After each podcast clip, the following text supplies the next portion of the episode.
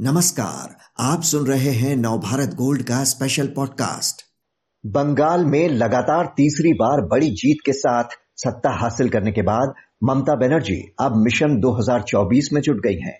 इसी सिलसिले में वे पाँच दिन के दौरे पर दिल्ली में हैं। प्रधानमंत्री और राष्ट्रपति के अलावा वे विपक्ष के कई बड़े नेताओं से भी मुलाकात करने वाली हैं। हाल ही में उन्होंने बीजेपी को रोकने के लिए विपक्षी नेताओं को एक साथ आने का आह्वान किया था उनके दिल्ली आने का मकसद 2024 के लोकसभा चुनाव के लिए विपक्ष को एकजुट करना ही बताया जा रहा है। क्या अपनी इस कोशिश में वो कामयाब होंगी? इसे समझने के लिए बात करते हैं वरिष्ठ पत्रकार नीरेंद्र नागर से।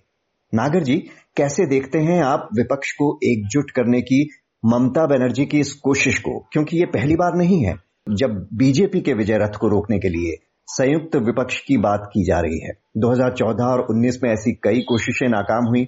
यहाँ तक कि विधानसभा चुनाव में भी कई धुर विरोधी दल एक साथ आए पर फ़ायदा नहीं हुआ। तो क्या इस बार ऐसा होना संभव लगता है? इस बार ऐसा संभव इसलिए लगता है क्योंकि ममता बनर्जी एक जुझारू नेता है और अभी अभी वे बीजेपी को पटखनी देके तीसरी बार मुख्यमंत्री बनी है। तो इसी और दूसरी बात यह है कि कांग्रेस बहुत कमज़ोर है। पिछली जो कोशिशें हैं, उसमें समस्या ये आती थी कि जो क्षेत्रीय दल हैं, वह अपने अपने इलाके में कांग्रेस से भी मुकाबला कर रहे थे। तो उनका और कांग्रेस का नेशनल लेवल पे तालमेल मुश्किल हो रहा था। इस बार कांग्रेस को साथ रखते इसलिए तब सवाल यह उठता था कि क्या इस जो फ्रंट बनेगा, उसमें कांग्रेस रहेगी या नहीं रहेगी? सिर्फ़ क्षेत्रीय दलों का होगा, उसमें भी बीजू जनता दल बीजेपी के प्रति सॉफ्ट था। तो मुझे ये लग रहा है कि ममता बनर्जी के कांग्रेस के साथ और दूसरे क्षेत्रीय दलों के साथ एक जैसे संबंध है। तो ऐसा संभव है कि क्षेत्रीय दलों का एक गठबंधन बने और कांग्रेस का उनसे एक प्रैक्टिकल तालमेल रहे, भले वो शामिल न रहे और चुनाव की, क्योंकि कांग्रेस की जो शक्ति है वह ऐसे इलाकों में है, अब सीमित होकर रह गई है। मध्य प्रदेश है, राजस्थान है, पंजाब है, जहाँ क्षेत्रीय दल उस तरह से नहीं है। जैसे आंध्र प्रदेश, तेलंगाना वगैरह से साफ़ ही हो चुकी है। तो वो जो पहले जो समस्या हुआ करती थी, जब कांग्रेस की इन राज्यों में भी प्रतिष्ठा रहती थी और वो अब नहीं है तो मुझे ऐसा लग रहा है कि ममता बनर्जी सभी क्षेत्रीय दलों के साथ जो बीजेपी के खिलाफ है और जिनका अस्तित्व बीजेपी के राइस के कारण खतरे में है, वे इस गठबंधन में शामिल होंगे अपने अपने हितों के लिए। क्योंकि हमने देखा बीजेपी इस तरह से ताकतवर हो रही है कि वह उन क्षेत्रीय दलों को भी खत्म करने पर जुट गई है, जो कि उसके साथ हैं। तो इसी कारण शिवसेना को अलग होना पड़ा, अकाली दल को अलग होना पड़ा। तो इन दलों की राय वो नहीं मानती। जैसे किसान बिल में हमने देखा, उसने अकाली दल की राय बिल्कुल नहीं मानी। तो मुझे ऐसा लग रहा है कि अब क्षेत्रीय दल जो बीजेपी के साथ भी थे, वे भी अब घबराने लगे हैं कि बीजेपी के उभार से उनका अपना खतरे में है। ऐसे में ममता बनर्जी, ऐसे सारे क्षेत्रीय दलों को एक करके एक गठबंधन बनाने में कामयाब हो सकती है, ऐसा मुझे प्रतीत होता है। और कांग्रेस के साथ उनका तालमेल भी है। तो कांग्रेस के साथ मैंने एक बिटवीन गो बिटवीन रह सकती है गठबंधन और कांग्रेस। और बीच में इनका अपना क्या रोल होगा, ये हमें देखना होगा। जी, यानी आपका कहना है कि कांग्रेस को भी ये मंजूर हो सकता है। लेकिन जब संयुक्त विपक्ष की बात होती है तो सबसे बड़ा सवाल सामने आता है कि इसका चेहरा कौन होगा? क्या ममता बनर्जी इसका चेहरा होंगी? और अगर होंगी तो क्या ये सभी दलों को मंजूर होगा? क्योंकि विपक्ष में भी कई चेहरे हैं जो लंबे समय से ऐसी महत्वाकांक्षा पाले हुए हैं। यह बहुत कुछ जनता के रिएक्शन पे निर्भर करता है। और पॉलिटिकल कंपल्सन ऐसे होते हैं, हमने तो देखा कि देवगढ़ा जैसे व्यक्ति प्राइम मिनिस्टर बन गए गुजरात जैसे व्यक्ति प्राइम मिनिस्टर बन गए। तो प्राइम मिनिस्टर बनना तो फिर बात की बात है। नेतृत्व का जहाँ तक सवाल है मुझे ममता बनर्जी उस तरह से सर्वस्वीकार्य चेहरा नहीं रखती, क्योंकि आमतौर पर नॉर्थ बेल्ट में वो हिंदी स्पीकिंग चेहरा ही ज़्यादा लोकप्रिय हो सकता है, जैसे विश्वनाथ प्रताप सिंह एक बार हुआ हुए थे, या चरण सिंह जैसे लोग थे, या मराठी देसाई थे, आज से बहुत साल पहले।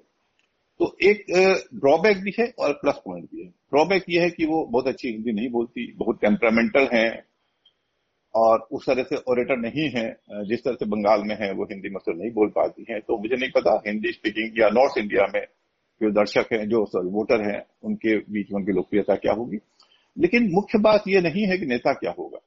मुख्य बात यह है कि अगले चुनाव में, लोकसभा चुनाव में वोटर के सामने यह स्थिति हो कि हाँ एनडीए को हराया जा सकता है।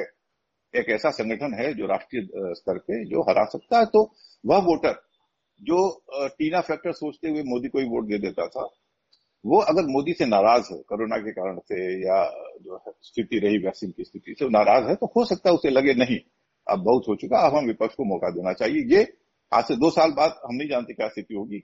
अभी जैसे सरकार की थोड़ी सी नेगेटिव छवि है होता दो साल में वो ठीक कर ले, लेकिन अगर यही स्थिति रही तो वोटर के सामने एक ऑप्शन होगा कि हाँ राष्ट्रीय स्तर पे एक ऐसा गठबंधन है जो हमारे नेताओं से, हमारे क्षेत्रीय नेताओं से, ममता बनर्जी तमिलनाडु में स्टालिन है, केरल में विजयन है तो इस तरह से अपने क्षेत्रीय नेता है जिनको वो वोट दे सकता है। ये इसलिए और ज़रूरी है कि आपको मालूम होगा कि जितने भी चुनाव हुए हैं राज्यों में, उसमें लोकसभा में बीजेपी को करीब छह सात परसेंट ज़्यादा वोट मिल जाते हैं। एक साथ चुनाव हुए और बीजेपी को जो वोट मिले, उसके मुकाबले में बीजेपी को राज्य के मुकाबले छह परसेंट ज़्यादा वोट मिले। ये मोदी के कारण मिलता है। तो वो इसलिए होता है कि लोग लगता है कि नहीं, राज्य के लिए तो ठीक है, लोकसभा के लिए तो मोदी ठीक है। इस जो ये परसेप्शन है, इसको ये ममता बनर्जी का प्रयास जो है, वह तोड़ सकता है और ऐसे वोटरों को भी ये कह सकता है नहीं है। हमारा दूसरा गठबंधन पावरफुल है, वो आ सकता है। तो ये फ़र्क हो सकता है ममता बनर्जी की कोशिशों का। जी, और विपक्षी दलों में हम देखें तो कई मुद्दों पर काफ़ी मतभेद हैं। उन्हें सुलझाना एक बड़ी चुनौती होगी। वहीं सबसे बड़े दल कांग्रेस की बात करें तो वो तो अपने घरेलू विवाद ही नहीं सुलझा पा रही है। तो इतने सारे दलों का आपस में सामंजस्य बैठाना कितना चुनौतीपूर्ण है? कॉन्फ्लिक्ट तब होता है जब आप, जिस इलाके में आप हैं, उस इलाके में अगर दो पार्टियाँ हों तो उनका आपस में तालमेल नहीं होगा। जैसे आप समझिए कि उत्तर उत्तर प्रदेश में, मायावती और अखिलेश में तालमेल मुश्किल है। लेकिन अब हम देख रहे हैं कि हर राज्य में एक न एक ताकत पावरफुल होकर उभरी है। जैसा मैंने कहा, आंध्र प्रदेश और तेलंगाना। तो कांग्रेस यहाँ साफ़ हो गई है। तो यहाँ पर जो भी क्षेत्रीय पार्टी गठबंधन के साथ आती है, उसका कांग्रेस से अब कोई ऐसा कॉन्फ्लिक्ट रहा नहीं दूसरी पार्टी, उसका तृणमूल से कोई कॉन्फ्लिक्ट नहीं है। तो अगर हर राज्य में हर क्षेत्रीय पार्टी अपनी ताकत बढ़ाए तो उससे जो दूसरे मेंबर है, उनको कोई समस्या नहीं होगी। तो जैसे एक प्लस एक ग्यारह हो जाते हैं, वह असर यहाँ पर होता है। इस कारण से ये संभव है और कांग्रेस, जैसा कि मैंने कहा, वह अपने अपने इलाकों में। आज कांग्रेस राष्ट्रीय दल नहीं है। मैं उसे राष्ट्रीय दल नहीं मानता। मैं उसे ऐसा दल मानता हूँ जो पाँच राज्यों में ताकतवर है। और वह पाँच राज्यों में ही अपना असर दिखा सकती है और वहाँ उसका किसी क्षेत्रीय दल से कंफ्लिक्ट नहीं है।